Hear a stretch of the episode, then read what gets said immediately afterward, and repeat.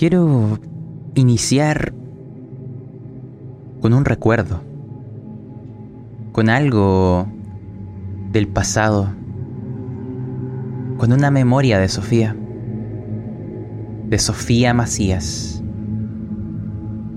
Quiero que la imaginen con la medalla de Raúl, su padre, en sus manos, con la bandera de Pría, sucia, con barro, en el suelo. Fue un día triste. Es un recuerdo del funeral de su padre, mezclado con sueños recurrentes y las pesadillas.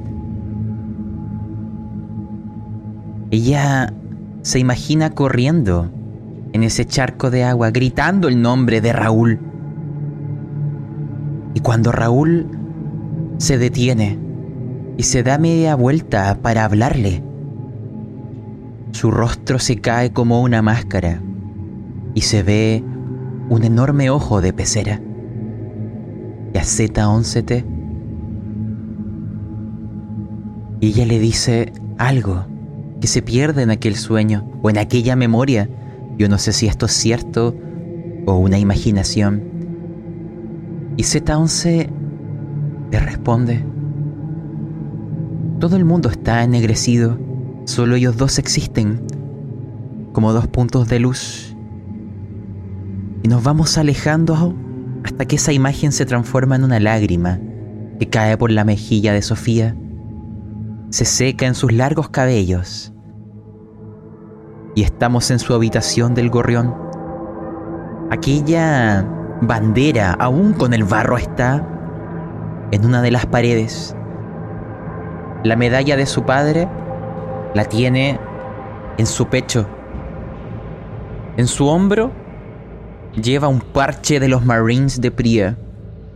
Y en el hombro, en el izquierdo, lleva un parche con el símbolo de una flor, de la misma Ixia que le regalaron cuando era pequeña.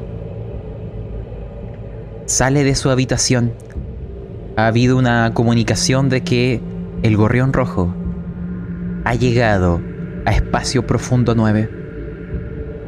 Desde el cristal, ella logra ver esta enorme estructura, una estación de paso, un lugar un centro comercial, un lugar donde abastecerse, donde descansar o donde realizar peligrosas investigaciones lejos de grandes centros urbanos. Pero ese lugar es donde continúa nuestra historia, porque hay un último protagonista que debe unirse a esta pesadilla. Sofía saldrá de su recámara y sus pasos se escucharán sobre el metal, las paredes ronroneantes, con estos cables, este sonido de que algo vibra, le acompañarán. Ella tocará las paredes, pensará en su padre, y casi como si fuera un autoengaño, y algo en que ella aún desea creer, porque ella cree que su padre aún vive en los fantasmas del gorrión. Le dice, estoy bien, sé que estás ahí. Y el sonido de las paredes se calma. Uno de los tubos parece como caer, casi tocándole el hombro o acariciándole el cabello. Depende de qué tan demente seas al interpretarlo terminamos con ella alejándonos, mientras esa cámara parece ir descendiendo hasta que solo vemos sus pies, que se pierden en el gorrión rojo. Con ello, quiero dirigirme a los otros dos protagonistas dentro de esta nave. Quiero comenzar con nuestro corporativo, Rey García, saber qué nos puede transmitir de su vida, de su intimidad. No sé si estás junto a Orión, a Nebula. ¿Qué estás haciendo? Hay que bajar. Adelante. Eh, Rey García se encuentra en su... Bueno, no sé si podría llamarse la habitación a, a esta posilga. Ni que hablar del olor y otras cosas, pero en fin, me encuentro realizando un, un par de capacitaciones. Eh, dinámica grupal. Podríamos decir de qué se trata, pero creo que podremos intuir a qué va. Manejo de grupo, control. Cómo volverlo en contra de ellos. Fácilmente, manipulación. Pero en fin, son cosas que a la corporación siempre le interesa que sus corporativos tengan un manejo mínimo. Y así, cada punto, cada, cada curso, cada capacitación suma un número más a mi rango. Y así, algún, mo- algún momento de esta vida estaré arriba. Donde importa. Donde debes estar. Imagina, porque quiero transmitir lo que me acabas de decir, pero no desde tus ojos, desde los que te observan. Veo a Orión, aquel perro parece tener incluso como partes metálicas, como si fueran ciberimplantes. Desde que eres pequeño, se ha mostrado muy sobreprotector. No ladra mucho, pero es muy perceptivo de lo que tú haces. Parece que... Parece saber cuándo necesitas algo sin que se lo dijeras. Imagínate que él mismo se acerca hacia ti empujando su nariz contra tu, tu pierna, como siempre lo ha hecho en Pría, cuando sabe que es la hora de partir, porque cualquier retraso tiene descuentos en el escalafón corporativo. Él no sabe que aquí eso ya no corre, son solo tus acciones que ha visto desde que es pequeño y que te ayuda a cumplir. Contraste a ello. Es tu gato. Nébula. Desde que recuerdas se ve igual. Desde que recuerdas parece ser un gato viejo. Lo heredaste. Podríamos decirlo así. Porque es de tus abuelos, adoptivos, claro. Y siempre te ha parecido extraño. Porque no duerme tanto para ser un gato. Tiene comportamientos que podríamos calificar más de humanos. Y por algún motivo que nunca has logrado racionalizar, siempre has temido que algo más te observa a través de sus ojos. Que no es solo un animal. ¿Te puedo contar un secreto? Dímelo. Cuando recién llegué a la casa de, de mamá, en sus cosas, me puse a jugar dentro de su habitación. Y encontré una foto. Era Nebula. Pero hace muchos años. Creo que llegó en la primera nave. Junto con. con el primero de la familia.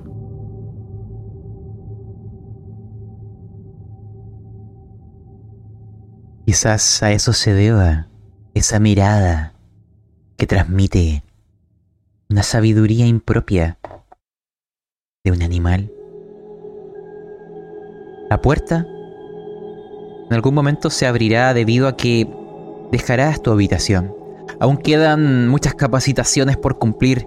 Tu cronograma siempre está apretado. Una capacitación siempre lleva a otra, y a otra, y a otra. Hay muchos prerequisitos. La vida de un corporativo no tiene descanso. Y ese estrés que constantemente sientes, y has mencionado que lo descargas en tus animales de compañía. No entraré en detalles, pero he de recordarte, en la estación Espacio Profundo 9 hay una instalación veterinaria. Sería bueno, por su bien y el tuyo, que fueras a un control. Z11. Quiero que tú también nos cuentes algo cotidiano de tu nueva vida, ocho años después, antes de descender.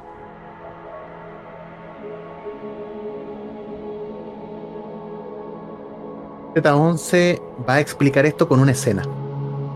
Desde que sucedieron las cosas hace ocho años, se le fue facilitado esta eh, habitación un poco más amplia con facilidades para su trabajo, principalmente como consejero. Pero de a poco han comenzado a evolucionar a ser prácticamente terapias, aparte de la tripulación del Gorrión Rojo. Y justo en este momento viene entrando Minerva, es aquella a quien he estado viendo muchas veces en poco tiempo. Recordemos que mi habitación es blanca. Tiene una pequeña mesa de centro, dos sillones, uno muy cómodo para la persona que vaya conmigo y algo con ángulos rectos para mí. Solamente requiere que yo me siente. ¿Y cómo funciona esta parte? Minerva tiene un tema bastante complejo con el tema de la asimilación corporal con sus implantes robóticos propios de el proyecto de los Marines en cuanto a evolución y desarrollo tecnológico. Así que toda esta habitación blanca se oscurece y yo le paso una especie de linterna como un foco para que ella se lo ponga frente a ella. Cosa de que lo ilumine de abajo hacia arriba y solamente su cara sea iluminada por esta luz. Y cuando se bajan las luces, Z11 apaga todo el armatoste que tiene, solamente queda el reflejo de su casco. Y ahí es donde Minerva se ve reflejada. Y dígame, señorita Minerva, ¿qué es lo que ve? Quiero comenzar desde adentro hacia afuera. Recordar que uno de sus brazos ahora es completamente mecánico, debido a que lo perdió licuado en Atros 5 LB. Su rostro ya tenía implantes. Y ella lo que ve es esa amalgama entre la carne y el metal, en ese intento de cubrir un espacio tan grande que ella tomó el papel de secundar, de tomar el testigo de Raúl Macías como jefa de seguridad. Y aún siente, a pesar de todo lo que ha logrado, que no es suficiente. Eso le llevó a aumentar la cantidad de implantes, a fortificar su cuerpo, a ser más capaz en el combate, a ser un escudo para el gorrión. Pero al mismo tiempo le provocó una debilidad y ya lo que ve en aquel reflejo es a una drogadicta, a una dependiente de aquellas fuertes sustancias para que el metal no rechace la carne. Y teme que esa debilidad, de que esa droga o la ausencia de la misma la transforme algún día en una amenaza para quienes desea proteger. Y es que eso es lo que verbaliza debilidad, dependencia.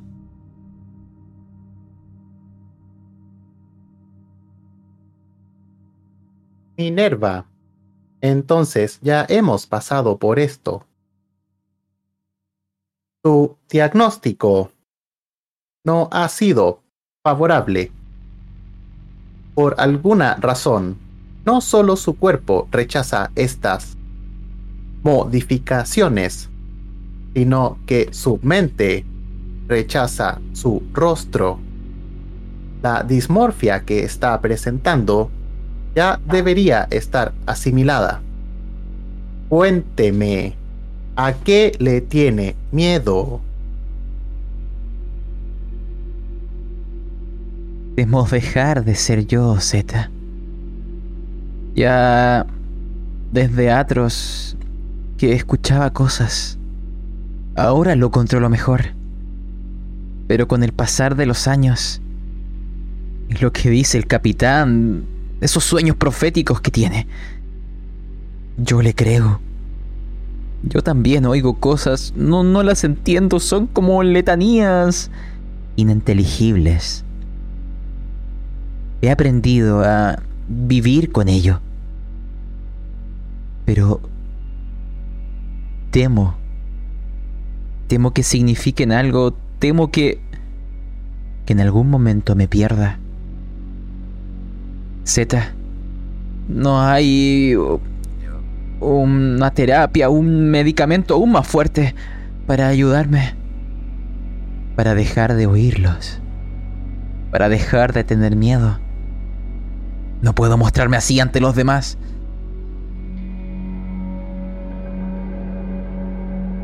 Con los avances y legislaciones del Gorrión Rojo, me lamento informar que el camino es lento y doloroso.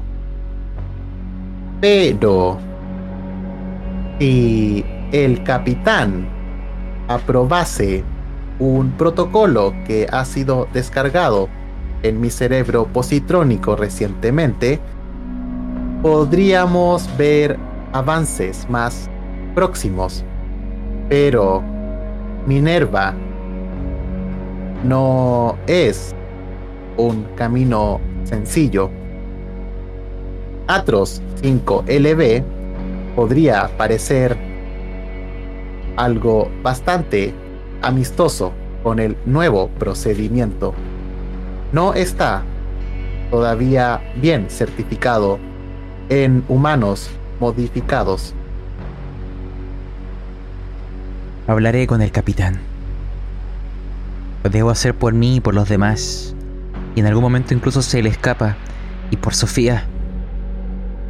Su padre nos salvó a mí y a Genjiro. Se lo debo. Ella se levantará abruptamente. Ya es tiempo. Me he excedido en esta reunión Z11T. Siento haber abusado de su tiempo.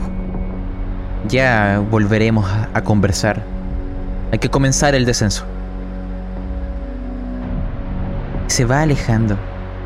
Y tú ves en su estela esa mezcla que te causa la familiaridad de algo mecánico, al igual que tú. Con ello, salgamos de la nave, porque hay que acercarnos hacia el otro de nuestros protagonistas. El gorrión rojo habrá atracado en el muelle y estas enormes bahías en donde irá descendiendo la tripulación. Solo C9 permanecerá en el gorrión, todos los demás descenderán. Sabrán el punto en donde han de, ir, porque Jeffrey ya estaba en la estación. Había venido a por nuestro protagonista. El grupo irá avanzando por el espacio profundo 9. Dejará el muelle de atraque verá a lo lejos las zonas habitables, los cuartos de operaciones. Saben que acá además existen diversos laboratorios científicos, instalaciones médicas, pero sus pasos los llevan a Promenade, una enorme área comercial ubicada en el centro, donde hay tiendas, bares, restaurantes, salas de juegos un largo etcétera, porque es un bar en donde será nuestro encuentro. Lo describiré brevemente. Y ahí será donde ocurra este encuentro. Señor Leng González. Imagínenlo así. Al menos en aquella época era de esta forma. El bar de Quark poseía una decoración llamativa, exótica, que intentaba atraer a sus potenciales clientes con luces tenues, artefactos estrambóticos, piezas de arte. El lugar parecía una media luna. Y en el otro extremo había otra media luna. Y entre medio, como apretados o contenidos, había muchas mesas, sillas, habían exhibiciones acrobáticas, había música en vivo y además algunos shows holográficos y en alguna de las mesas verán un rostro conocido, a Jeffrey, quien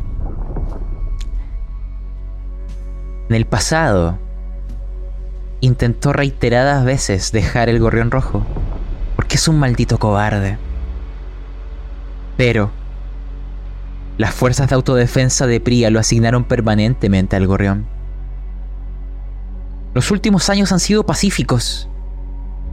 Escasos peligros se han enfrentado. Es una nave de mantenimiento. A veces colonos disconformes o piratas espaciales. Nada grave. Y esta época de paz ha hecho de Jerry el estar feliz de estar en el gorrión. Pero teme, teme de una forma demencial que esa paz termine. Y algo en su interior le dice que el hombre que está sentado junto a él es el inicio de perder su entorno de tranquilidad de un oasis que se quemará en el vacío. Ustedes llegarán ante ellos. Quiero, antes de que nos hable el doctor, quiero que te describas físicamente qué transmites a la tripulación del Gorrión Rojo. Adelante.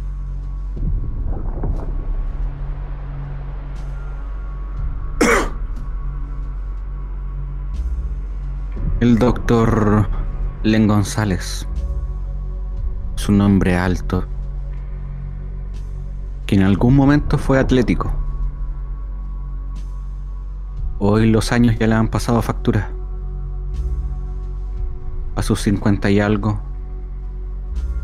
Tanto su cabello como su barba ya comienzan a mostrar signos de, de vejez. En su frente hay una marca, como si algo hubiera pasado, como si piel viva estuviese expuesta. Tiene un ojo protésico que va intercambiando lentes para ver de, distintas maneras. El ojo que aún le queda de un celeste profundo que te obliga a mirarle ahí, a perderte en su mundo y quizás perderse también en sus pensamientos.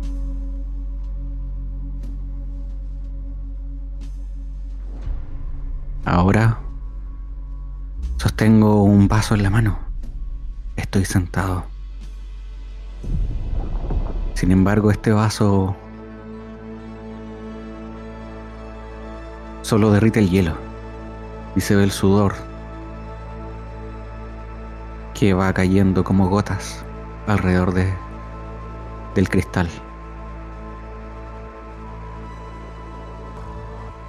Imaginen, antes de que la conversación aquí inicie, que la gente del bar ve aquel enorme grupo empiezan a agregar mesas para que todos puedan sentarse. De hecho, el dueño, un tal hombre llamado Quark, los mira y de inmediato reconoce con su instinto de comerciante al capitán Patrick como el líder. Y les dice, nunca comiencen una charla de negocios con el estómago vacío. Hace un movimiento con su mano, un chasquido, y Rom se acerca, que es uno de sus asistentes, les muestra la carta e inmediatamente, imagínense, se eligen algunos platos para comer y beber, los cuales irán llegando con gran premura. El, el dueño del bar Quark se irá yendo para mirarlos desde la barra, diciéndole a Rom otra de sus frases características. Un hombre sabio puede sentir la ganancia en el viento y les mira sabiendo que puede sacarles algunos créditos porque él está muy informado de muchas cosas que ocurren. Se irán sentando, saludarán a Jerry. Jerry no conoce a Rey García. Serán presentados, pero el protagonista de esta reunión es el doctor Leng, Len González. Lo único que sabemos, y es lo que el capitán Patrick sabe, y así lo va a presentar, él se pondrá de pie, les habrán traído bebestibles, y él tendrá uno en la mano. Es una cerveza fuerte hecha con trigo, cebada y especias. Un Warnock se llama. Y él dirá, quiero brindar por la tripulación del Gorrión Rojo, por este encuentro, por lo que viene, porque trabajemos juntos y porque siempre volvamos todos. Y ese momento tiene esa sensación agridulce para los que saben a quiénes y cómo los hemos perdido. El capitán Patrick mira al doctor Leng y les dice a todos para presentarlo. El doctor Leng ha sido asignado al Gorrión Rojo como oficial médico. Él es o era profesor de, de la Academia de Ciencias Médicas de Pría, director del Departamento de Patología. Antiguamente sirvió como desarrollador, de contramedidas y creador de armas biológicas en las guerras corporativas. No sé si dejé algo fuera de esta descripción, doctor, pero le cedo la palabra para que se presente ante nosotros. Bienvenido a la tripulación. Gracias, capitán. Sí, ha dejado varias cosas fuera de mi historial médico y curricular. Pero de seguro que tendremos otra oportunidad para poder detallarle y poder ahondar en, en todo esto. Efectivamente, como usted ha dicho, poseo vasto conocimiento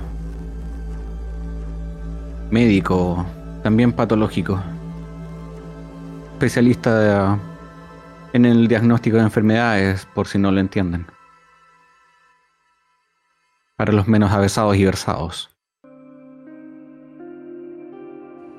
Alzo mi vaso de cristal. Esta vez me he pedido algo distinto. Gin con limón y tónica. Esta vez parecerá ser que no es un brindis dulce. Aún así alzo el vaso. Gracias por la bienvenida a todos. Pero, que tanto Z11 como Rey García puedan ir interviniendo y al mismo tiempo hay tiradas que quiero pedirles. Ambos pueden hacer una tirada de psicología, pero solo Z11T una tirada adicional de misticismo. Háganlas mientras realizan la conversación. Yo voy a iniciar con una pregunta. La hará Sofía. Sofía Macías. Moverá aquellos largos cabellos negros mezclados con rojo, aquel rostro que transmite apatía y sueños rotos. Y te mirará a ti, doctor, doctor Len González, porque ella conoce la historia del gorrión. Conoce quién fue Connie Sweet. Y conoce quién eres tú en su historia. Así que ella te preguntará con prepotencia. Doctor, según sabía, la doctora Connie Sweet antigua oficial médico del Gorrión, fue una de sus alumnas, a la cual despreciaba por ser una suite. Y por lo mismo la aprobaste como última de la clase a pesar de sus de sus méritos. ¿No le parece paradójico que se haya unido al Gorrión para continuar sus investigaciones? Me gustaría oír qué puede decir al respecto, doctor González.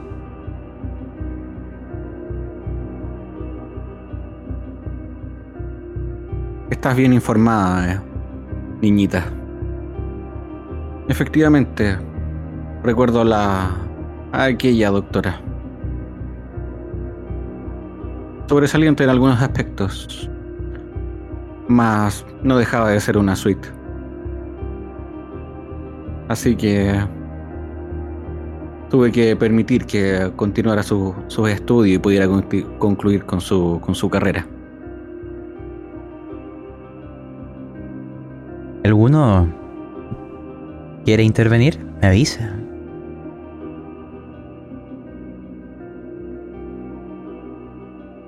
Rey se Yo miro al capitán. Levantar la mano.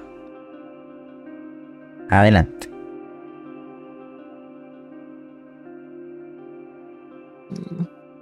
Z11. ah, Ya, yo miro al capitán y eh, le digo, dado que a Z11 no le pareció el comentario, le digo, capitán, eh, ¿no estableció usted que cada integrante de el gorrión debe pasar por una evaluación previa? él te mira. Así era Z11T. Pero la orden vino de muy arriba. Pasó todos los filtros y protocolos. Sin embargo, doctor Leng, cuando estemos en el gorrión, le voy a pedir que sea evaluado por Z11T. Es importante para mí, como capitán, tener un perfil psicológico de de los que están bajo mi cargo. Para cuidar tanto el cuerpo como la mente. Y esto es una orden, doctor. ¿Quedó claro?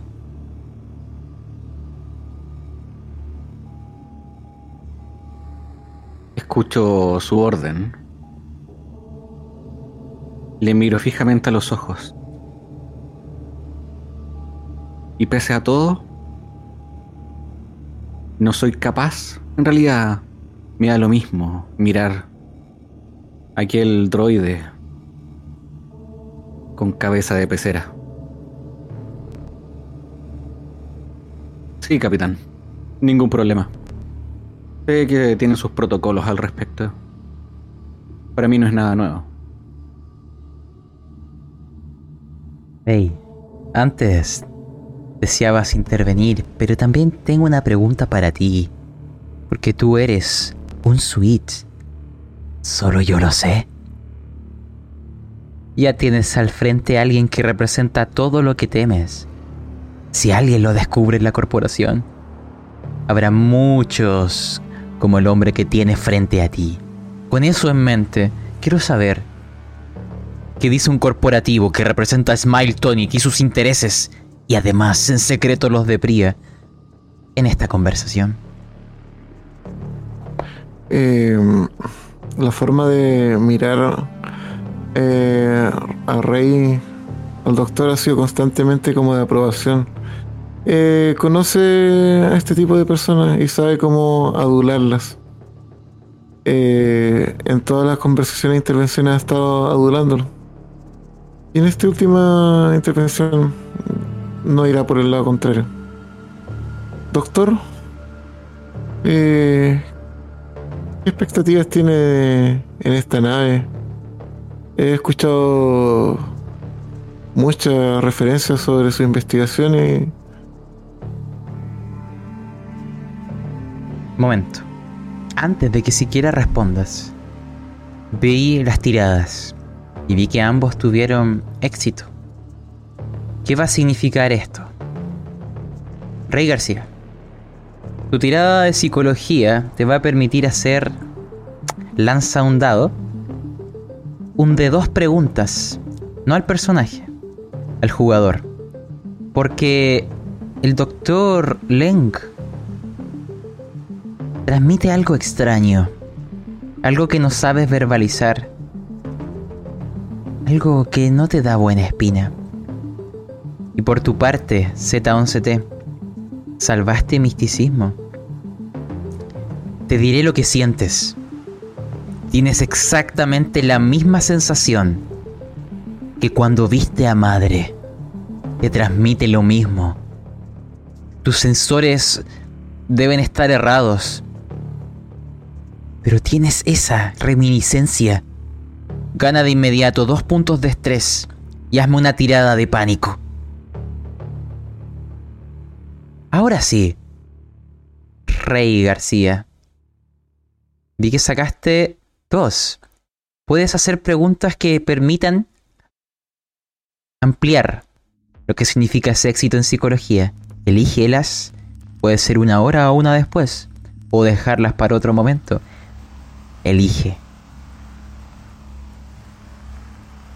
Dejaré una para ahora y otra para otro momento. Creo que en la nave podré descubrir muchas cosas.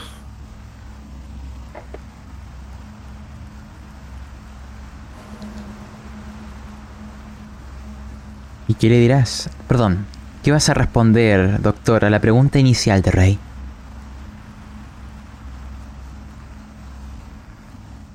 ¿Qué expectativas tenía nuestro doctor en en esta nave?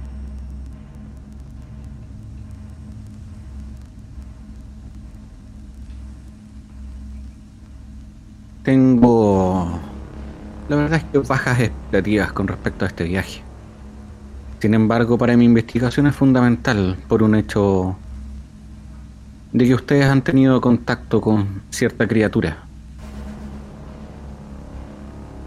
Siento, creo que puedo desarrollar más aún lo que ya tengo avanzado. Poder ahondar en estos conocimientos. Es por eso que he decidido participar.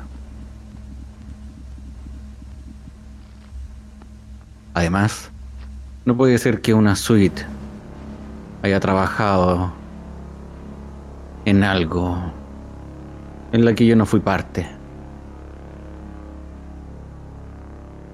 Se oirá un golpe rotundo en la mesa de un enorme brazo mecánico. Es Minerva. La que, ocupando aquel brazo y aquel ojo protésico que también tiene, de un color rojo carmesí, como si fuera una máquina de aspecto que se ha vestido con la carne el que te mira, te dirá, me presento, doctor, soy Minerva, la jefa de seguridad. Y sigue jugando con su brazo mecánico. Solo quiero recordarle, en memoria de los que ya no están, que en aquel asteroide los cuerpos eran licuados, la carne se transformaba en simplemente una papilla y los huesos parecían esfumarse como si fueran cenizas. Este brazo lo perdí ahí, pero solo fue mi brazo. Y eso se lo debo a la doctora Connie Sweet y aquel retardante de degeneración molecular. Le pido más respeto por los muertos. Usted aún no ha mostrado su valía. No me interesan los papeles que tenga.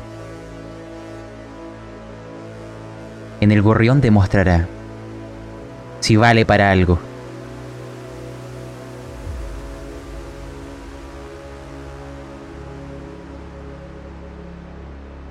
Escucho su voz, pero no le miro a los ojos. Lo bueno es que no tengo nada que demostrarle a alguien como usted. Pero aún así, llegará el momento en que vea mi trabajo. Quedará asombrada, y ahora sí la, mi- la miro cuando digo asombrada. Su ojo se enciende. Similar al de Z11T. Salvaste tu tirada, no entras en pánico. Pero tienes esa sensación, androide. Quiero saber si intervienes porque hay otros personajes que lo harán. Dime tú.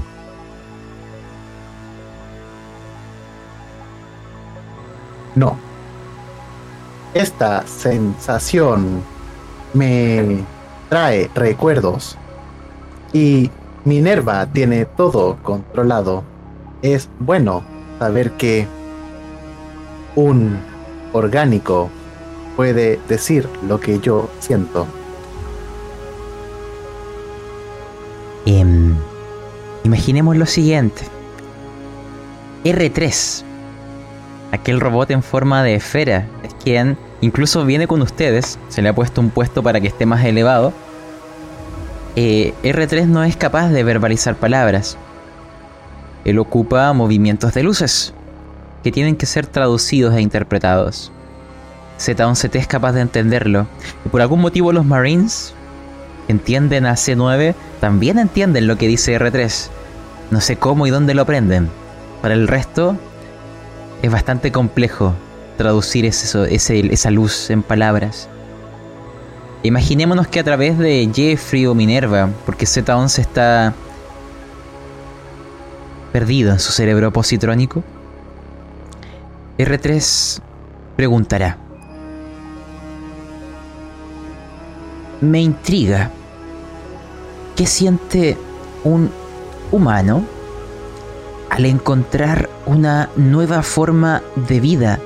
Algo inteligente no creado por él como nosotros.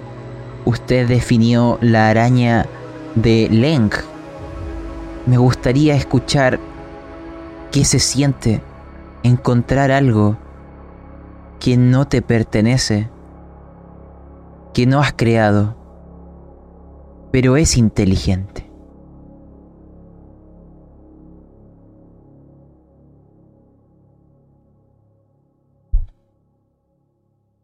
Es un desafío. Allí debe haber mucho conocimiento. Conocimiento que estamos a años luz todavía de entender. Ya lo verán. Yo he trabajado ya en algunas cosas. Les mostraré pronto. Ya lo verán. Sí, claro que sí. Tengo... Tengo unas cosas en el laboratorio que he desarrollado a partir de esta vida. Porque esta arañita de Leng, pese a que fue imposible aislar aquel sucio patógeno que licuaba la carne. De hecho, no pude encontrar nada en su cuerpo que pudiera generarlo. Ese misterio me revuelve. Me revuelve los sesos. Me degrada los pensamientos. Pero aún así que concluí que se debe al estado de semiputrefacción de la entidad. La habían encontrado en un entorno de alta humedad y temperatura que condicionaba su degradación. Ah. Maldito Macías era el... Tomó un trago. Era muy bueno en lo que hacía. Una sonrisa aparece en el rostro de Sofía, porque sí, voló todo, incluyendo a madre y cualquier rastro que pudiera ser recuperado. Hay unas últimas intervenciones que he de mencionar, porque lo que dice el doctor Leng es cierto. Kenjiro lo sabía. Hay unos prototipos fabricados a petición de la corporación Smile Tonic y que ustedes utilizarán. Clara Monk simplemente pregunta algo más humano para, para conocerle. Ella te dice, doctor, ¿no extraña a Priya su hogar? Porque no le veo bien. ¿Le pasó algo?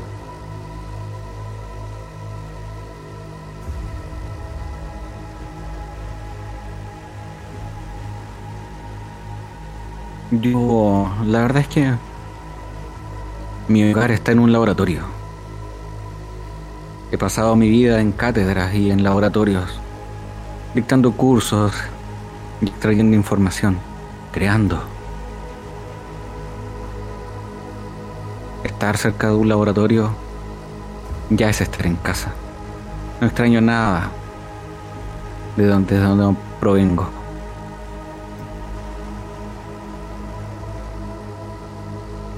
Quiero hacer un pequeño salto de tiempo y dar una, instancia para también conocerles a ustedes en este entorno tan diferente al Gorrión. La cena habrá terminado. Habrán comido y bebido. El capitán Patrick les habrá dado unas dos horas de tiempo libre antes de dirigirse al laboratorio del Dr. Lang. Salvo Jeffrey, que le ha encomendado el realizar eh, todo el proceso de papeleo para transportar el laboratorio modular, porque acá en la estación hay módulos acoplados y todo el laboratorio del Dr. Lang es un módulo que será liberado de la estación y en su y por completo entrará en el hangar del gorrión sin transportar nada. Es tal cual como está. Ese procedimiento requiere un permiso de la estación y C9 será quien estará operando la nave para realizar la maniobra. Eso tardará más o menos el, la burocracia, si quieren, unas dos horas. O quizá un poco menos. Pero el capitán les dará ese tiempo para que puedan hacer algo en Promenade. Hay muchas tiendas, lugares. Yo les diré que hacen algunos de los otros personajes. Porque lo que ustedes hagan o no hagan me ayudará a conocerles. Clara Monk y R3 ocuparán este tiempo para ir a comprar un sistema modular de mantenimiento para eh, mejorar el laboratorio del gorrión, el laboratorio de robótica. Recuerden que R3 es una, es una esfera. Y Clara Monk, desde hace mucho que la llaman la amiga de los androides, parece que siempre donde la vemos hay un mecánico junto a ella. Minerva, irá a buscar una tienda de ciberimplantes para un mantenimiento preventivo. Genjiro. Genjiro irá a una tienda de jardinería.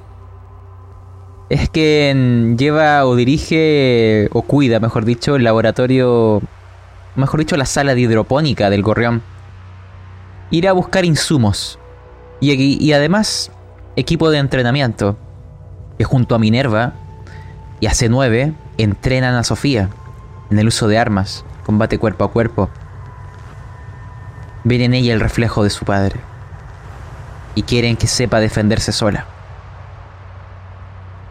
Sofía irá a una holodeck, es una habitación donde uno puede tener eh, o programar entornos holográficos.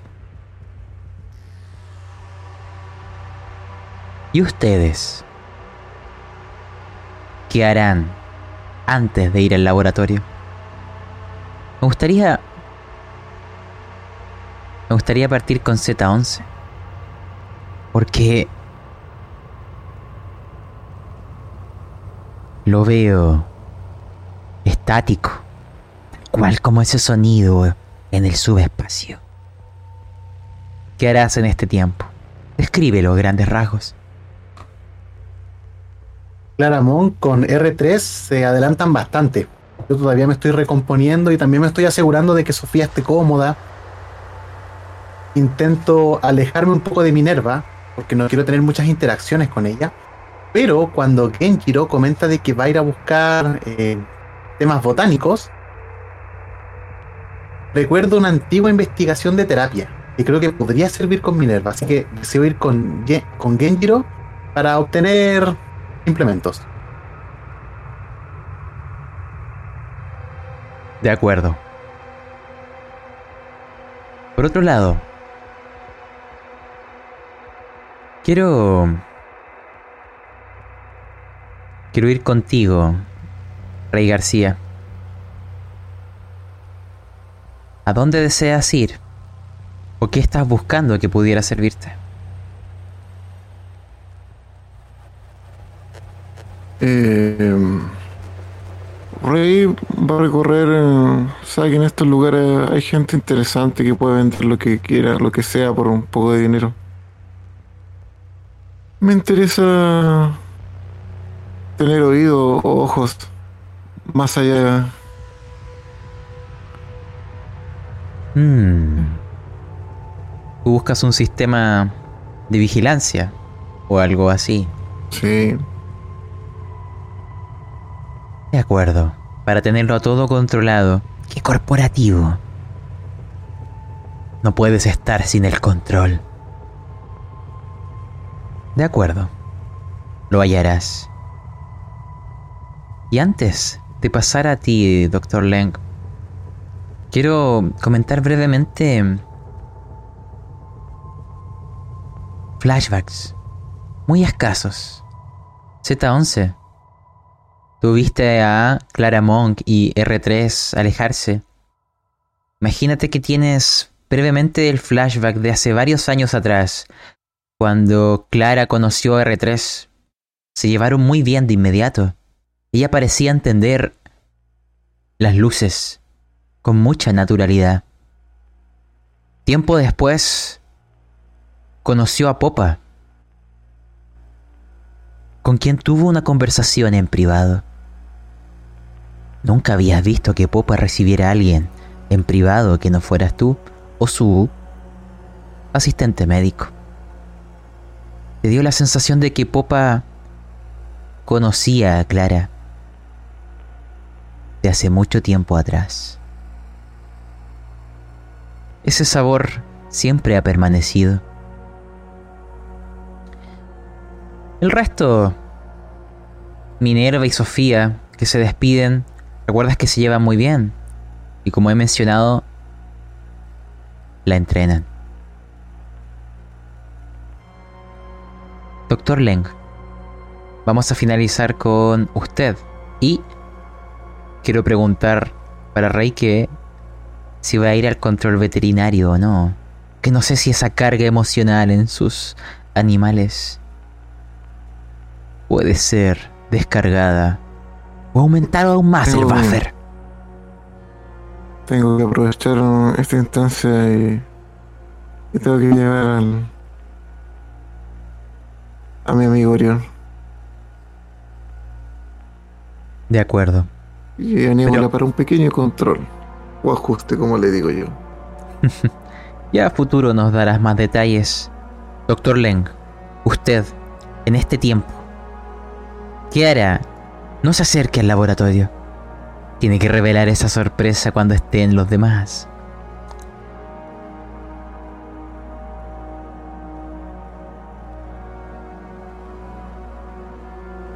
Iré a buscar algunos libros. Libros sobre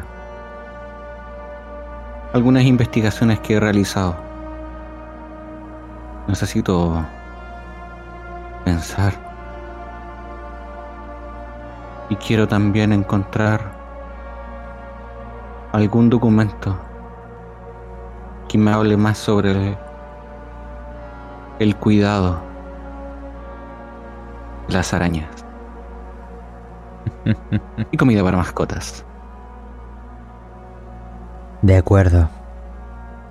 El capitán Patrick estará conversando con Quark, quien, quien regentaba este bar. El Quark le dirá en algún momento, nunca preguntes qué pueden hacer tus ganancias por ti. Pregúntate qué puedes hacer tú por tus ganancias. Y le comentará que tiene información de muchas cosas.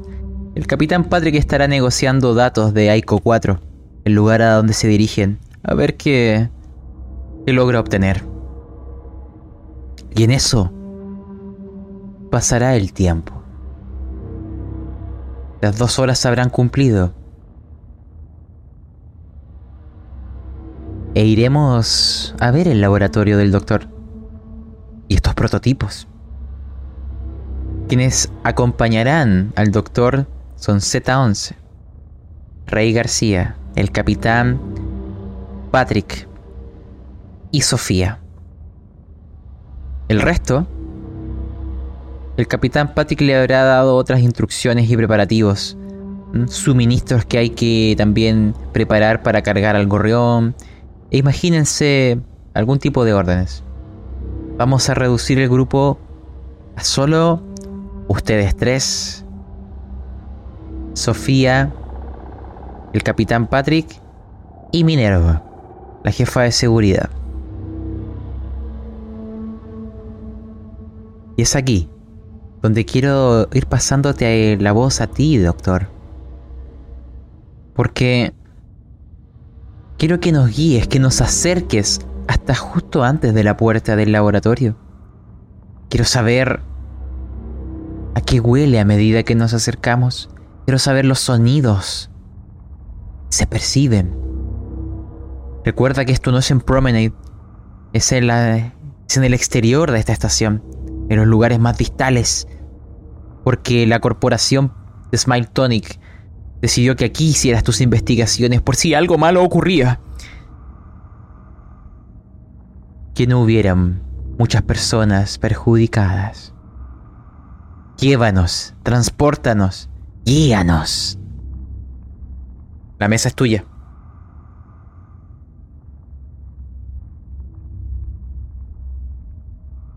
Luego de subir, caminar, trasladarnos varios, varios niveles dentro de este lugar, ver a través de las puertas de cristal de los ascensores magnéticos que nos llevan a distintos niveles.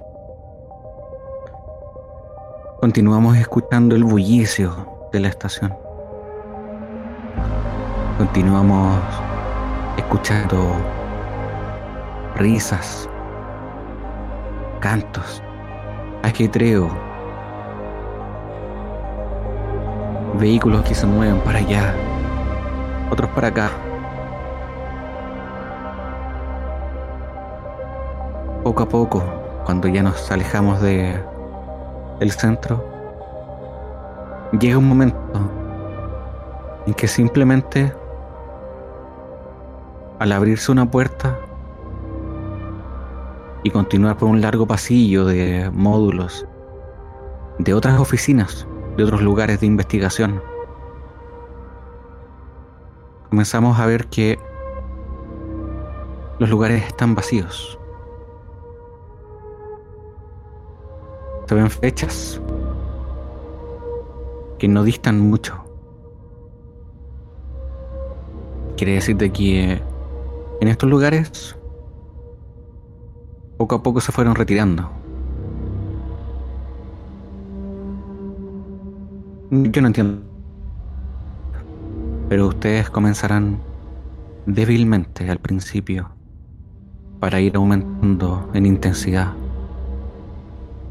un olor a muerte, olor a putrefacción, a viscosidad. Quizá lo asocien con animales muertos, cadáveres en descomposición. Yo estoy acostumbrado a esto. Pero cuando llegamos a la puerta que nos une con el laboratorio, se tiran que esto ya no lo pueden soportar más. Quiero que te detengas justo ahí.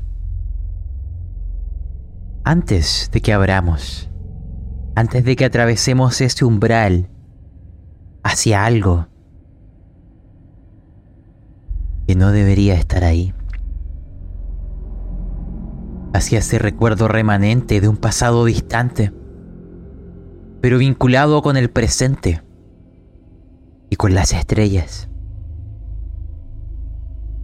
Quiero saber qué siente cada uno, qué lleva en la memoria, qué quiere transmitirnos, ya sea de ahora o de un momento pasado, lo que sea. Quiero sentir, oler, qué hay antes del umbral. Z11 partamos contigo.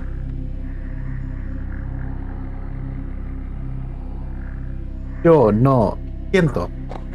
Pero aún así, la sensación es como los túneles de Atros 5 LB.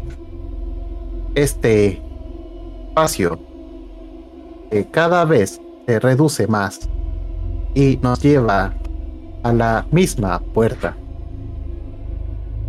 Veo a Sofía y no puedo no imaginar a Raúl como cuando estaba con nosotros.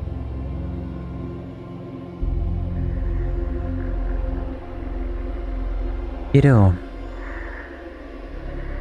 recordar algo. Muchos de ustedes tienen fobia al polvo mineral. No hay nada cayendo del techo. Hay otros que temen ver hacia atrás. No hay nadie que lo siga. Estamos bien.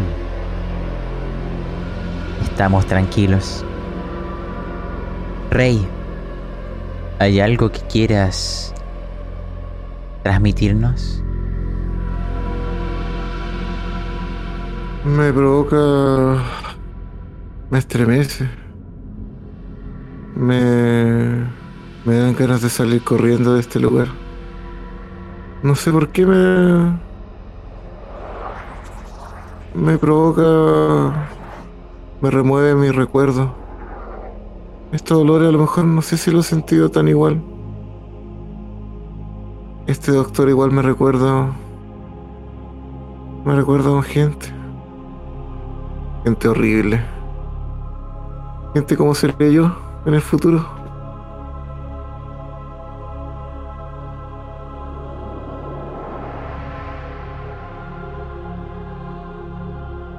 Se abrirá la compuerta.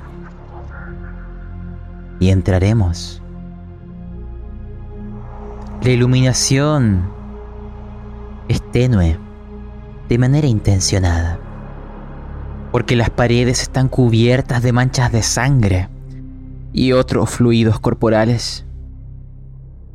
Hay una enorme mesa de acero inoxidable y sobre ella aquel cadáver aracnoide de tres metros de largo, la araña de Lenk. Hay luces que enfocan ciertas incisiones porque se le han realizado cortes dirigidos con la intención de, de exponer el interior de su cefalotórax. Zona en donde se observa este rostro humano amalgamado con la carne. En las paredes, tanto de la izquierda como la derecha, ven lleno de herramientas de autopsias, maquinaria avanzada para la disección de cuerpos, secuenciadores de masa, reconstituyentes orgánicos y materia programable, ideal para curaciones de heridas graves o de mutilaciones.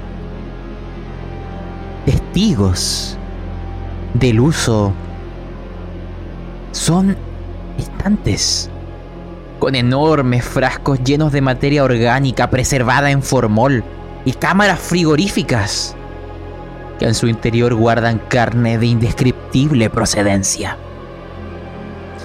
El aire del laboratorio ahora no solo es putrefacto, es denso, se pega a vuestro cuerpo, los abraza.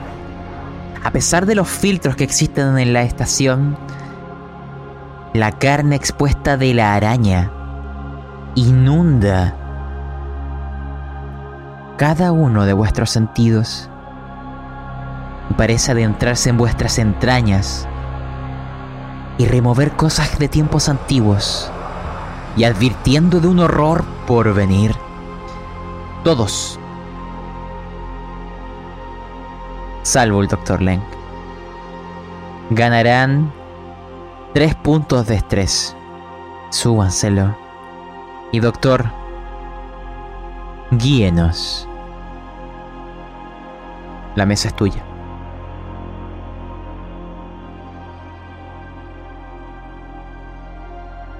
El primer lugar al que me acerco es hacia la biblioteca. Allí dejo los libros que acabo de traer. Y alcanzo a notar que mi pequeña compañera nuevamente se ha, se ha salido de su hábitat. Tomó la araña con mis manos. Tranquila. Sí, te dejaré donde siempre. Te he dicho que no salgas. Tú aún no te puedes mezclar con ella. Pronto sí, pero aún no. No es tu tiempo. Porque necesitas un espécimen fresco. Y gritado. Me ha costado demasiado trabajar con este espécimen. Perdón, invitados. Ya pueden ver que allí en el rostro, en la zona del cefalotórax, ¿lo pueden ver? No teman mirarle. No les, no les hará nada.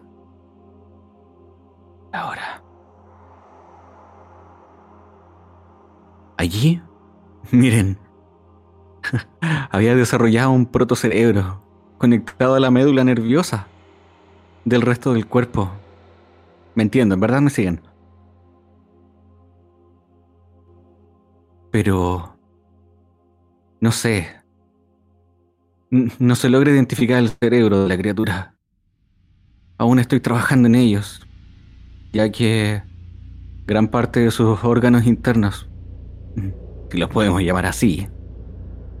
Era una masa semifluida de viscosidad variable y terrible. Bueno, Leodor ya me he acostumbrado. Ustedes lo harán. Ojalá que pronto para que no tengas esas caras como las de las de ahora. Excepto el de pecera. Perdón, el de cabeza de pecera. Quizás a ti no te afecta tanto, ¿verdad? Y ahora mi ojo protésico se enfoca en ti. Parecía simplemente un relleno de un juguete. Algo... Pero algo más complejo. Más que un complejo organismo. Y comienzo a rascarme la, el brazo. Perdón, discúlpeme. He sufrido algunas heridas trabajando acá.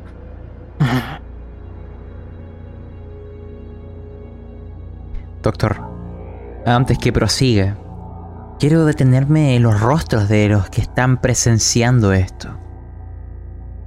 Porque la máscara se ha caído. Y el laboratorio de los horrores parece estar ante nosotros. Quiero oírlos a ustedes y después hablar de los demás personajes. Z11. Estás viendo el mismo cadáver que tú antaño intentaste esconder, con el cual intentaste proteger a la tripulación pero fallaste, diseccionado y manipulado, profanado. Y a partir de él, la corporación ha creado algo. Quiero saber tu opinión, porque tú, al igual que el capitán, son los únicos que vieron a madre. La mesa es tuya. En todos años como consejero del Gorrión, e incluso antes, no había captado admiración por un ser humano ante esto. Recuerdo que fallé al intentar ocultarlo y Raúl pagó el precio. La doctora Sweet también fue castigada por sus acciones.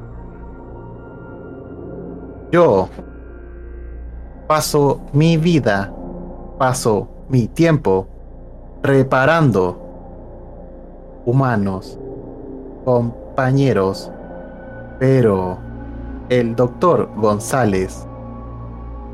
No veo lo mismo que en otros. Y mientras Z11 dice eso, claramente es un androide. De su brazo cuelga la bolsa de compras que llevó desde la botánica, que pronto sabremos qué es. Pero si uno es bien, bien detallista, así como el gorrión vibra, pareciese que su mano también temblase un poco. Hay algo que lo hace sentir y revivir nuevamente, casi como saltando los, los cortafuegos de su memoria, este recuerdo donde está él junto al capitán corriendo, sin poder mirar atrás. La mano del capitán Patrick se pondrá sobre tu hombro, androide, porque él te conoce y te dice, estoy aquí, Zeta. Tú siempre estás para nosotros. Yo estoy aquí para ti ahora. Tranquilo, compañero. Y él dirá al principio medio titubeando porque también tiene recuerdos muy vívidos. Es un esfuerzo de voluntad. Según me, me informó Smile Tonic, usted ha desarrollado unos prototipos. Unas armas o recubrimientos reforzados. No tengo más detalles, solo sé que... que los íbamos a probar como parte de la misión. Antes de que respondas, doctor. Rey García, ¿hay algo que quieras transmitir? ¿Por qué? Donde tú eres ordenado, aquí ves desorden estructural. Es como tu opuesto. Z, donde él intenta esconder, el doctor expone, abre, muestra las entrañas. Parece ser el reflejo opuesto de ambos en ese sentido. Rey García. Adelante. El caos y ese tipo de cosas en esta habitación no, no me importan tanto. Lo que sí me, me habla mucho de la personalidad de, de este doctor. Veo mucho talento y ya entiendo por qué la corporación. por qué la corporación trabaja con este tipo de gente. Si no fuera por eso, es de las personas que más aborrezco. Trataré de, ayudarlo en todo lo que pueda. Así que me guardaré mi, mis reales intenciones, mi cara de asco, la disimularé. Y... Qué increíble trabajo, doctor. Qué maravilloso. Se nota su talento. Espero serle de gran aporte en lo que sea en esta nave.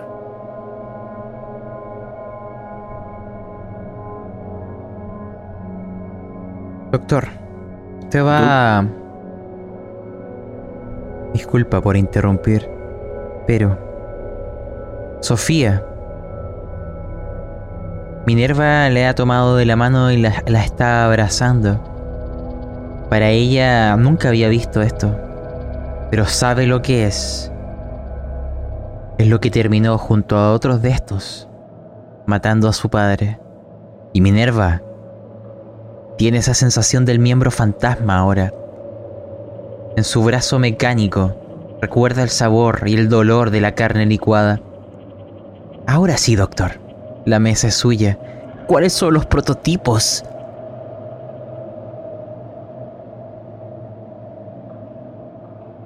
Señor García, dudo que pueda hacerme de alguna utilidad, pero... Bueno, pasemos a otro punto. Ustedes venían justamente para poder... para que yo les presentara los prototipos que he desarrollado. Los Molly Leng, les digo yo, algunas cositas. Algunas cosas, algunos aparatos que he desarrollado. Y abro me retiro la prótesis para poder acercarme a la llave de seguridad que tiene el laboratorio con- para la bóveda. Acerco mi rostro. Quizás ustedes que están a mis espaldas, lo único que vean será la sombra en el piso como si tentáculos se acercaran hacia el lector. Se enciende una luz verde. Las puertas despiden aire. Y el olor concentrado allí se acerca a ustedes. Me vuelvo a colocar la prótesis.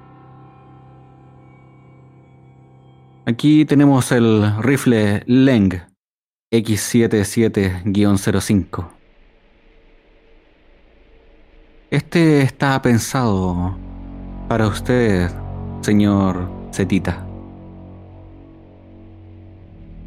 Es un rifle de francotirador que utiliza unas balas especiales. Lo tomo y te lo acerco. Toma anclado su brazo. Estas balas especiales son de 12.7 milímetros hechas por molibdenita y cartílago de lenga. La culata del arma se despliega, revelando como si fuera un, un ala membranosa que envuelve la cabeza y el brazo. Es una capa iridescente. Cuando cargas la LX77-05, te carga el hombro. Al estar conectado, proyecta una visión clara en la mente del tirador. La coordinación ojo-brazo y los reflejos quedan anulados por el arma, lo que permite al usuario apuntar y disparar en un solo pensamiento.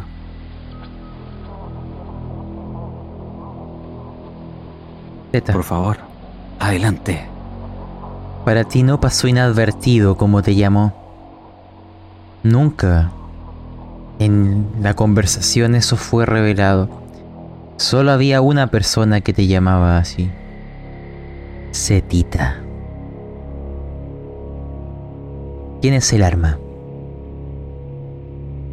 Quiero saber qué ocurre en tu, cerebro, en tu cerebro positrónico con esa información.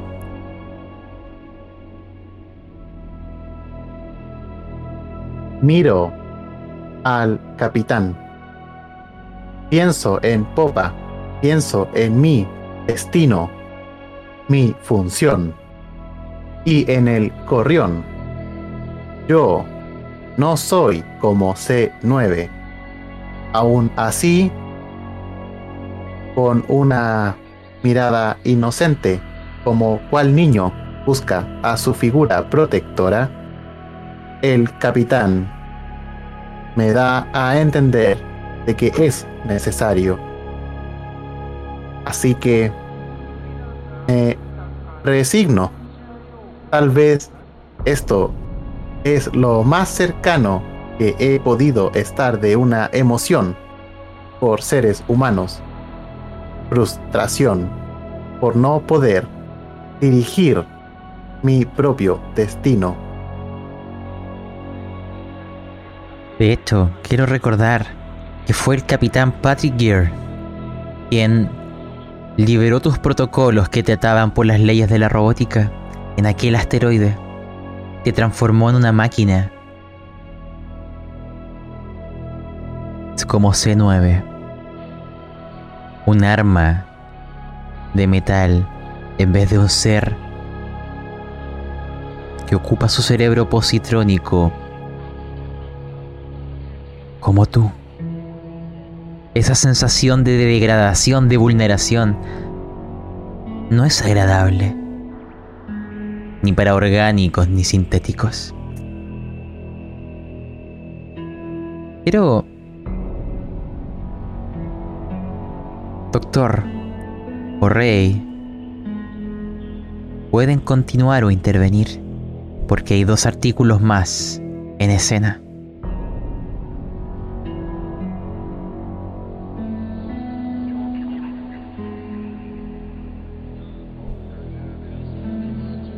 Recordar, Cetita,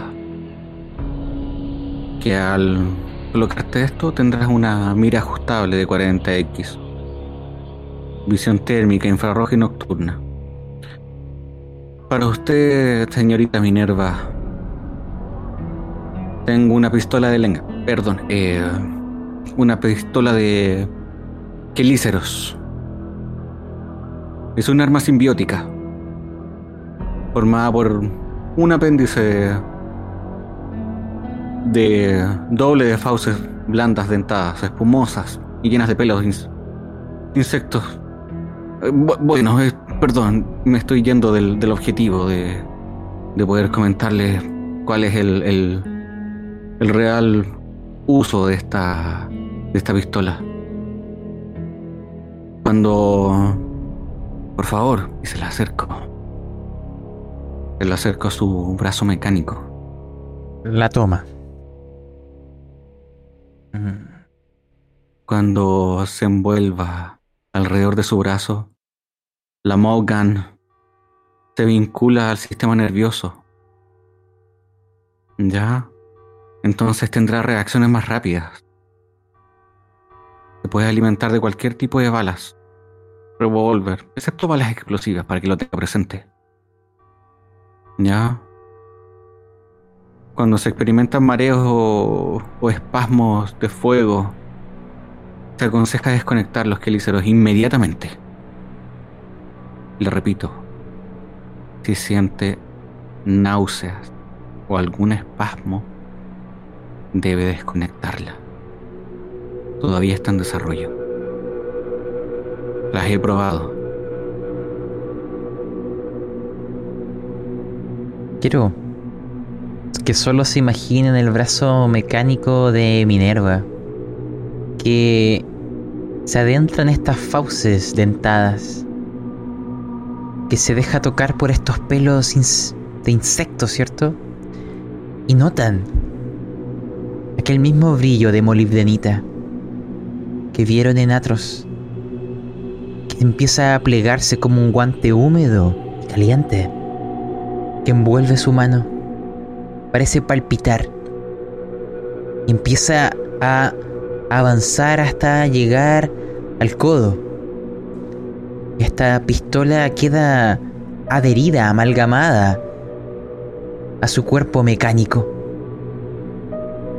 Realmente mejorando su capacidad de combate con la misma, debido a lo que el doctor ha mencionado, a esta mezcla de lo que ya se ha muerto y el conocimiento humano. Pero queda un último artículo. Y este quiero definirlo. Quiero en este caso contarlo yo, doctor. Porque es trágico que quien lo tenga que ocupar es quien a, a quien más le recuerda los que han caído. Esta es una armadura especial. Hay otras que se les serán suministradas al gorrión, que es un recubrimiento mejorado, llamado, como dijo el doctor Molilenk, es un material que en términos de juego da un más 10 a armadura. Pero lo que se le está dando al capitán es ligeramente diferente. Es una armadura de combate hecha de este material y algo más. El capitán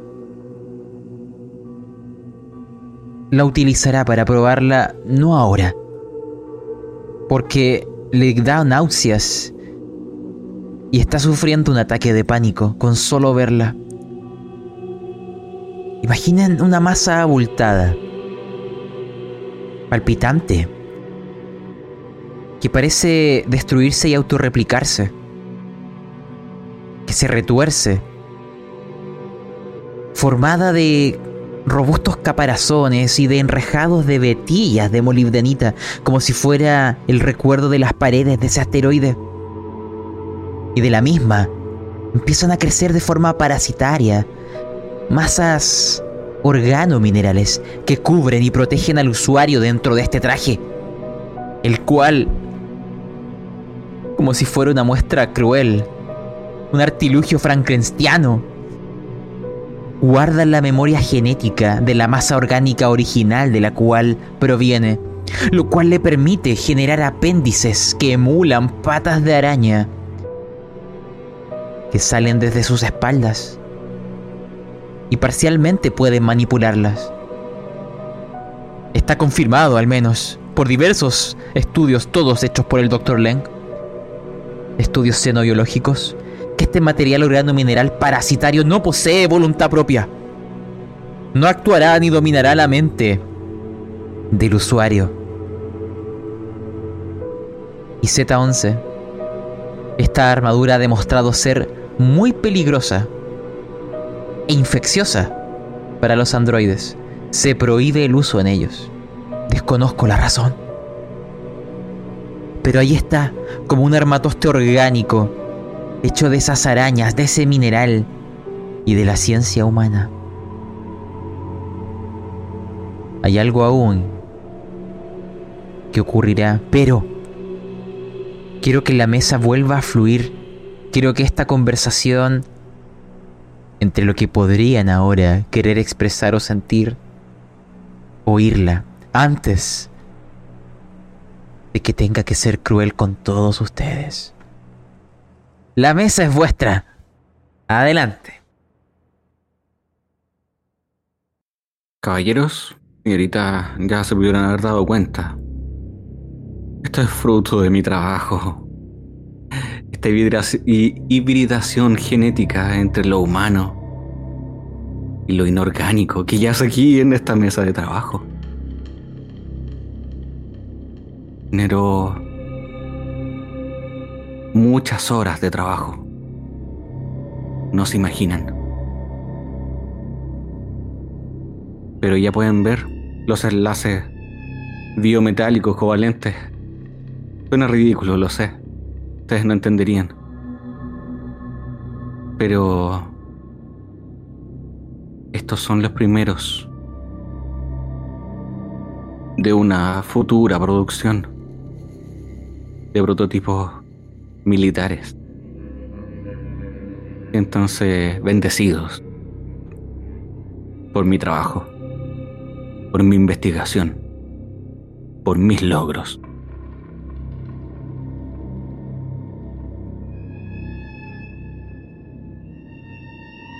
Su trabajo es, en efecto, excepcional. ¿Qué o cuál es su objetivo, doctor González? ¿Hacia dónde apunta su trabajo? Definitivamente, la doctora Sweet no era como usted.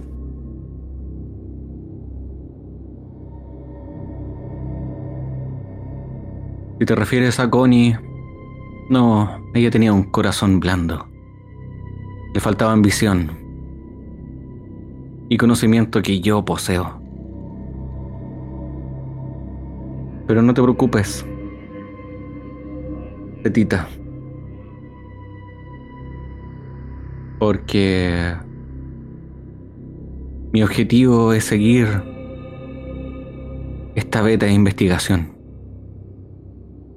Lo que ya es aquí sobre la mesa de trabajo se podría decir que no está muerto. Solo que yace eternamente.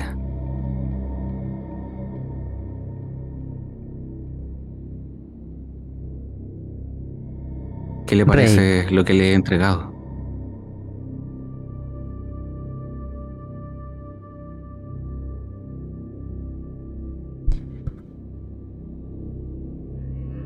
Hmm. En el lugar. El capitán Patrick se acercará a ver esta armadura. Sabe que su uso beneficiará a la supervivencia del gorrión. Sofía ya ya está mirando todo el entorno. Se ha ido paseando alrededor del laboratorio viendo las atrocidades que aquí existen. Acercándose a ver esta enorme araña. Recordando la transmisión final de su padre, la cual ha oído tantas veces. Minerva no te despega los ojos de encima, Leng. No le das buena espina. Pero hay algo que se acerca. Solo quiero saber, señor Rey.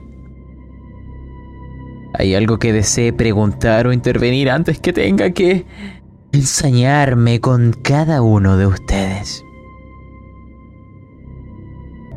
Voy a cambiar la canción.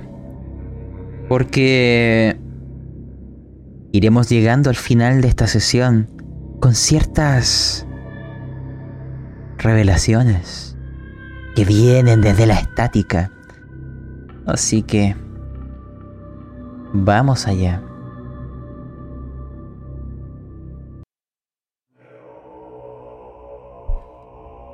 Que sean estos cánticos quienes nos guíen. Porque esto es lo que han de imaginar. Ay. Hay algo dentro de, de esa masa semifluida de esa araña. Dentro de ese proto, proto cerebro humano que tuvo un desarrollo también de un protohipotálamo y que al mismo tiempo de él mismo nacía un sistema parasitario de cuerdas vocales. ¿Por qué se habría dado este desarrollo? ¿Por qué parecía intentar comunicar algo? Es un misterio, pero algo que he de revelarles es que el doctor Leng logró crear una estructura artificial compuesta de tejidos blandos, elásticos, que eran capaces de vibrar y producir sonidos, diferentes tonos, diferentes frecuencias. Las logró implantar quirúrgicamente en el interior de la araña. Hay que meter las manos dentro de esa carne para llegar a ese punto. No es visible desde afuera.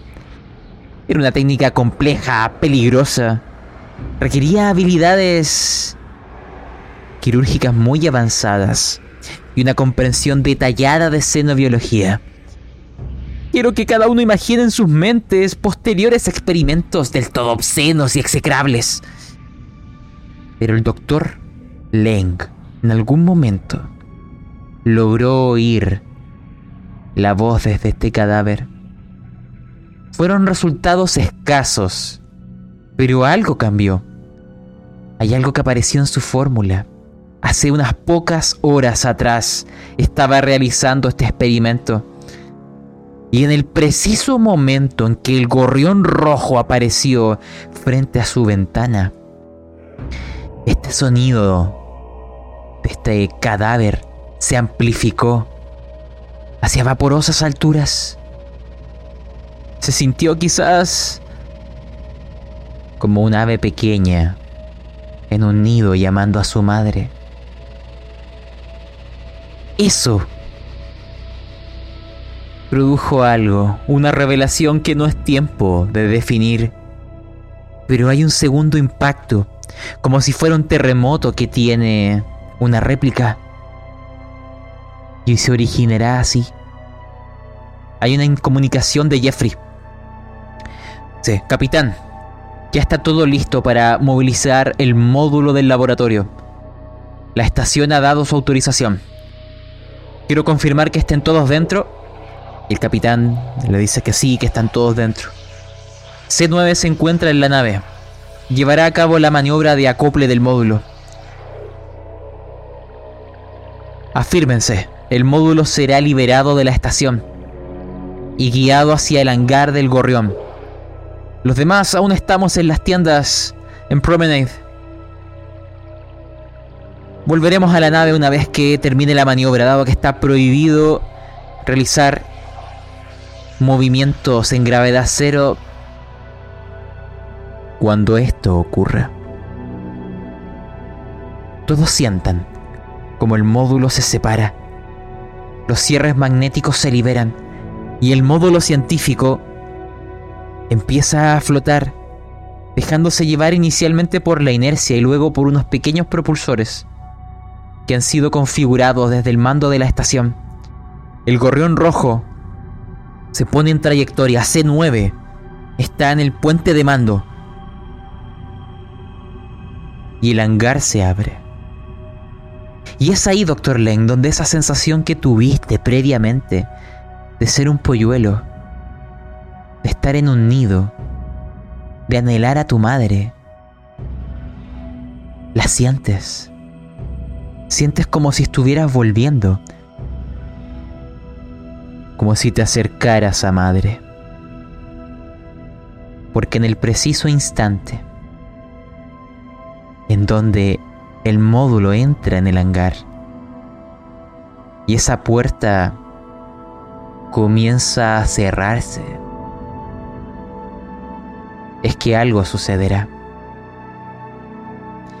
Esos implantes que creaste, que fabricaste, que están integrados en aquel cadáver, comenzarán a vibrar en frecuencias imposibles y todos los presentes.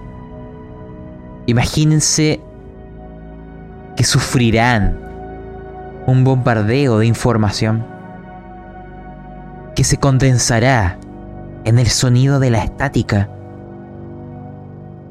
de visiones espasmódicas de algún desastre pasado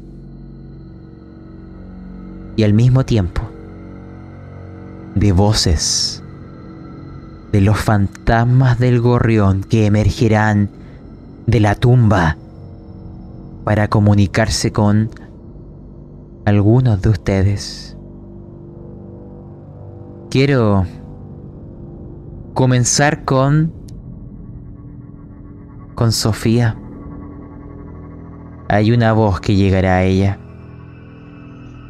Sofía, Sofía, mi pequeña bebé, mi pequeña bebé, mi dulce princesa, mi dulce princesa. Tenías razón, tenías razón. Permanezco en la estática, permanezco en la estática. Soy un remanente genético de un vínculo largo tiempo olvidado. El gorrión es mi nuevo hogar. Estoy en él, estoy en él, rodeado de un campo de ixias, tras las paredes de la materialidad. Siempre, te estoy observando, Sofía. Sofía caerá al suelo, en llanto, sabiendo que todo lo que creía, por imposible que fuera, parece que era cierto. Su padre vive. Está en algún lugar, rodeado de ese campo de ixias, tal cual como el parche de aquella flor que lleva en su hombro permanece. Siempre ha estado ahí. Pero no es la única que recibirá un mensaje, porque hay uno que va hacia ti, Z11T. Uno que nos irá guiando hacia el epílogo de esta historia. Y a un mensaje final que revelaré. Escúchalo bien, en medio de la estática. Setita, Sa- ¿sabes, Setita? Ahora lo entiendo. Las estrellas han sido devoradas. El vacío se llena de materia, Setita. Oh, No lo olvides nunca. No lo olvides nunca, Setita. El gorrión siempre vuelve a casa. Z11. Tú y todos los demás ganarán 3 puntos de estrés y todos me harán una tirada de pánico. Pero es a ti, Z11, que quiero saber ese mensaje. Lanza tu tirada y a partir de lo que signifique tu, tus dados me responderás. Rey, lanza tu tirada de pánico. Y doctor, usted también. Cada uno.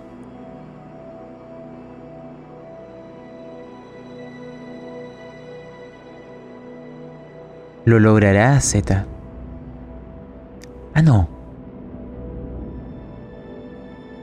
Déjame confirmarte. No. Fallará, Z. Rey García lo logra.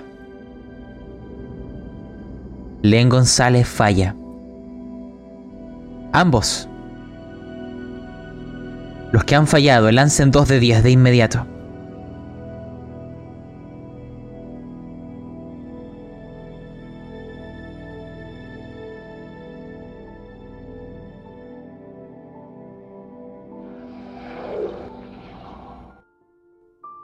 Es tiempo de... de escuchar la voz del gorrión.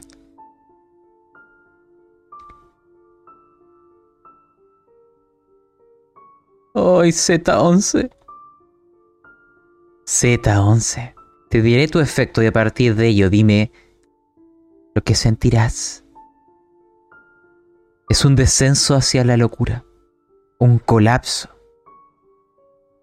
Transmite a partir de ello. Adelante.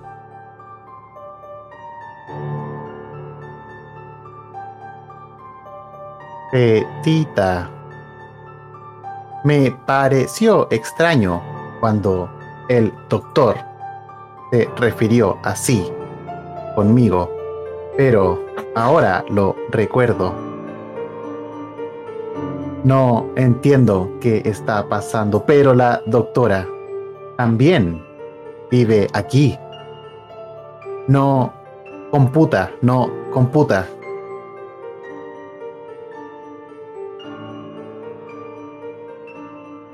El capitán, Sofía y Minerva estarán pasmados.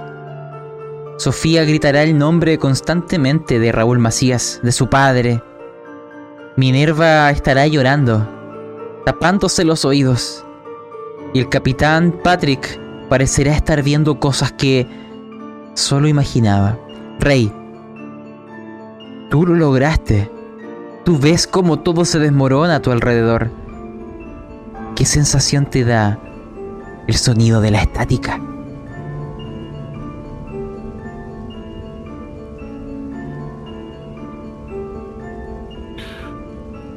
A pesar de no, de no afectarme como mis compañeros, igual me.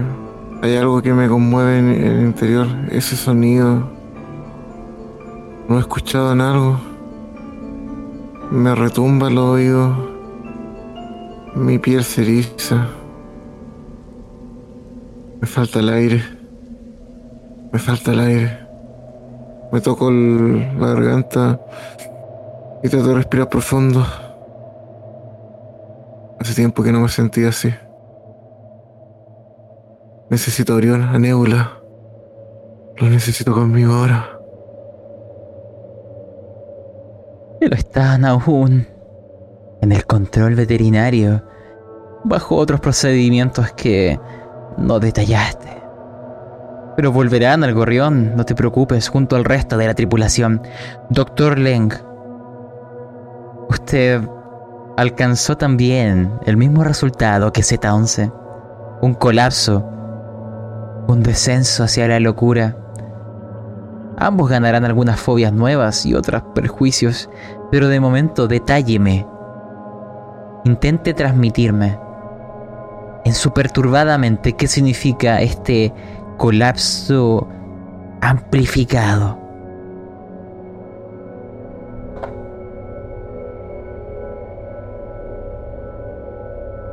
Corro inmediatamente hasta la mesa de trabajo. Háblame. Háblame. Esta piel es solo una barrera. Voy a su. Voy hacia tus entrañas. Dame más conocimiento. Doctor, dígame, sé, yo conozco tu secreto, sé lo que está ahí, detrás de aquel implante en el ojo. Tú sabes que esa conexión sería más eficiente si... si lo sacaras, pero el resto lo vería. Pero ya has colapsado. Desnúdalo. Muéstralo. ¿Cómo te conectas?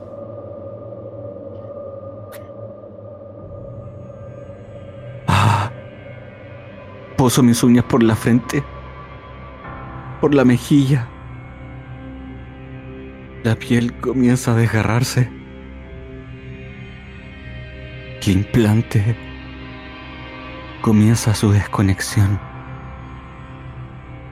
Aquellos lentes, azul y rojo, se apagan. Y comienzo a acercarme a esta araña desde el interior de mi cavidad ocular. Comienzan a extenderse como si fueran unos tentáculos, unas patas de araña que se mueven buscando la conexión hasta que encuentran el punto. La piel es solo una barrera.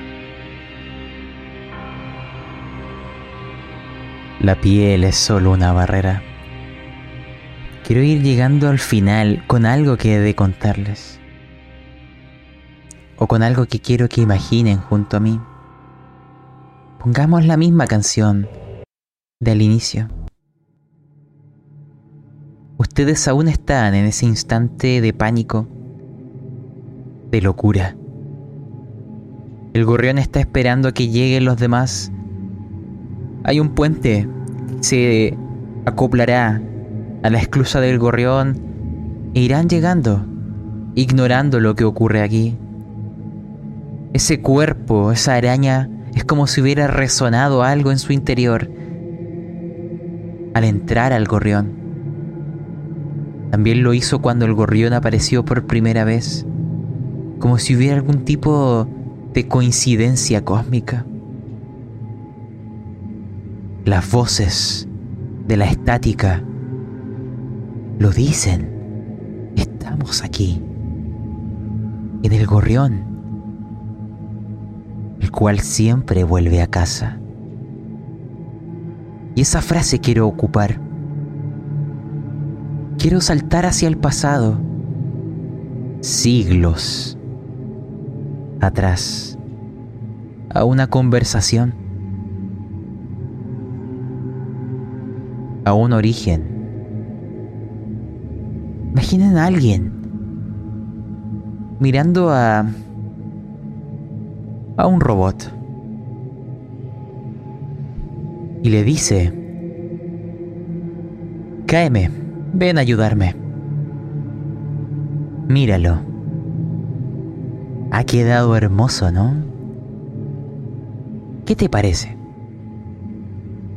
KM lo mira y le responde a esta persona.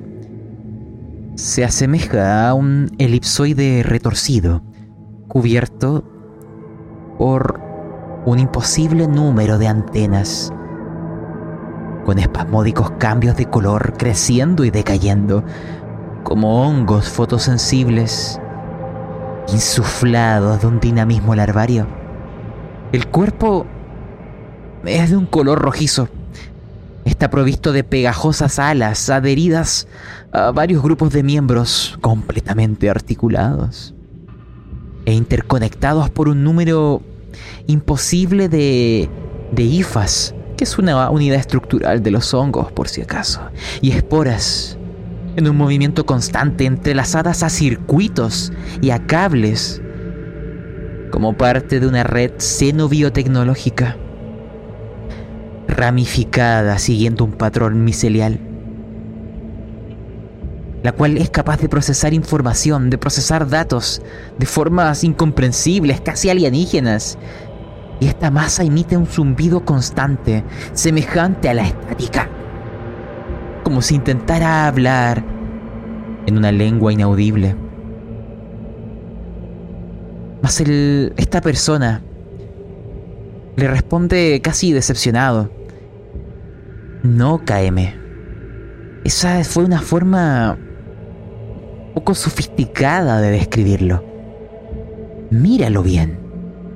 Esa masa rojiza micelial se parece a un ave. Mira esas alas pegajosas que tiene. Sí. Es igual a un gorrión. Un gorrión rojo. Me gusta, de hecho, la llamaré así. La llamaré así. Y mira de vuelta a KM. Yo no estaré aquí para cuando llegue a su destino, pero tú sí. Espero que para aquellas épocas hayas aprendido a embellecer tus palabras, a apreciar la belleza. Incluso, y mira su entorno en estas fatídicas circunstancias. Te lo encomiendo, KM. A ti y mira a muchos otros KMs. Y a todos ustedes. Y como si fuera al unísono, le responden. Lo intentaremos, profesor Asimov. Han pasado siglos de eso. Pero hay algo que se retuerce. Una masa micelial roja con alas pegajosas que bombea la sangre, que regula los procesos del gorrión rojo. La nave irá dejando la estación, con solo la ligera sospecha de un vínculo extraño entre lo que yace ahí, no muerto, yace eternamente. Y el secreto que guarda el gorrión. Solo quiero terminar con las palabras que dijo el fantasma de la estática de Connie. Z, recuerda. El gorrión siempre vuelve a casa. Y con la nave alejándose, aún ignorando esta memoria pasada y lo que yace en el corazón de la nave, nos encaminaremos hacia las estrellas y hacia Aiko 4, nuestro destino. Y con ello vamos a terminar esta sesión, queridos aventureros desventurados. Así que les dejo ahí la... Bueno, abierto las palabras finales para decir adiós. Hemos revelado algo interesante hoy. Otro nombre ha aparecido, el profesor Asimov. Parece que el gorrión sí tiene algo interesante. Les dejo la mesa disponible.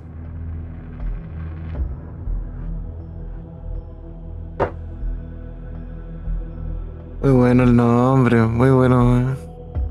Me gustó mucho la, la escena con que se terminó el capítulo. Entregándole. ¿Y qué nos espera? Sí, también. Se te viene. Buena aparición del doctor también. Doctorcito. Oye, es- es- espero haber estado a la altura de los, de los jugadores aquí presentes. ¿eh? Ah, muy bien. Yo agradece su participación. El doctor. Gracias por venir. Puedes pasar de largo. Gracias por la pronto. Sí, sí, como que la, la instru- la instrucción que, que se le dijo a, a Sebastián aquí, Taderos, el doctor Leng, es imagínate un personaje en la llamada de Cthulhu que ya eh, perdió toda la cordura y que ya está en el otro lado. Más o menos, imagínate ese perfil. Adelante, ahí tienes tu personaje. En el futuro. Ah, Pero, Eh, Se viene bueno. Sí, entretenido. Muy bueno. pero Aún falta la, la evaluación de callando. Z11 con el. sí, no, no, aún sí. falta la evaluación de Z11 con el doctor González. sí, tendremos tiempo en lo que es llegar hacia Oh, hacia Aiko porque hay que hacer un viaje mm, a, trae- a velocidades superlumínicas, ¿cierto? A velocidad warp y entrar en criogenia. Pero antes de que eso suceda, tenemos la, la reunión y cosas que puedan ocurrir. También saber qué pasó con las mascotas de, de Rey y diversas situaciones, ¿no? Pero por primera vez, todo lo que decía el capitán de las voces de los fantasmas de la estática se han hecho reales. Y entre los Ah, dos han dado la sensación de que yacen en el gorrión en medio de un campo de Ixias tras las barreras de la materialidad. No sabemos lo que significa, pero por lo que les transmití de algo del pasado, hay algo en la nave. Algo que citando al profesor, no está muerto. Yace eternamente. ¿Qué significa? ¿Cuál es la misión del gorrión? Eh, bueno, para eso estamos jugando esta cosa, ¿no? Em, así que, bueno, muchas gracias por haberse sumado a esta aventura y bienvenido, Doctor Lenk, a la tripulación. Ahora ya estamos completos. Muchas gracias y sorry por lo odioso. Ah, lo aprenderemos a querer. lo aprenderemos a querer. Y además trajo, ar- trajo artículos especiales. ¿ya? Siempre entretenido con ocupar objetos distintos, ¿no? Em, ya miren, para terminar, mensaje, Oye, ¿cierto? Debiera- ¿Mm? Debieras compartirles las imágenes. Debieras compartir las imágenes de los de los Molly Leng y todo. Sí, mira, lo voy a dejar en, en el catálogo van de, Sí, sí. ¿Cómo, cómo lo llamábamos? El. No el Dramatis Personae, el. Ay, se me fue justo el nombre. ¿Ya? El reparto de personajes. Ya. En esa imagen del arco 2 va a estar. Van a estar esos objetos como, como imágenes para que los podamos eh, conocer. También, y tomando eso como gancho, recordar que en la descripción está ese enlace no solo el drive donde están el reparto de personajes, sino el Linktree, donde están las redes sociales, otras plataformas, ya sea de video o, audio. eh, Twitter, eh, la comunidad de Discord donde estamos jugando, que es frecuencia de rol- digo, rolera. Y bueno, de- dejar la invitación a seguir esta historia y ver qué nos depara en este segundo arco. Así que muchas gracias por participar.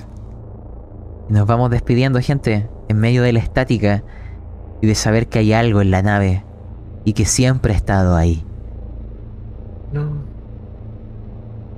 Adiós. Adiós. Bueno. Adiós.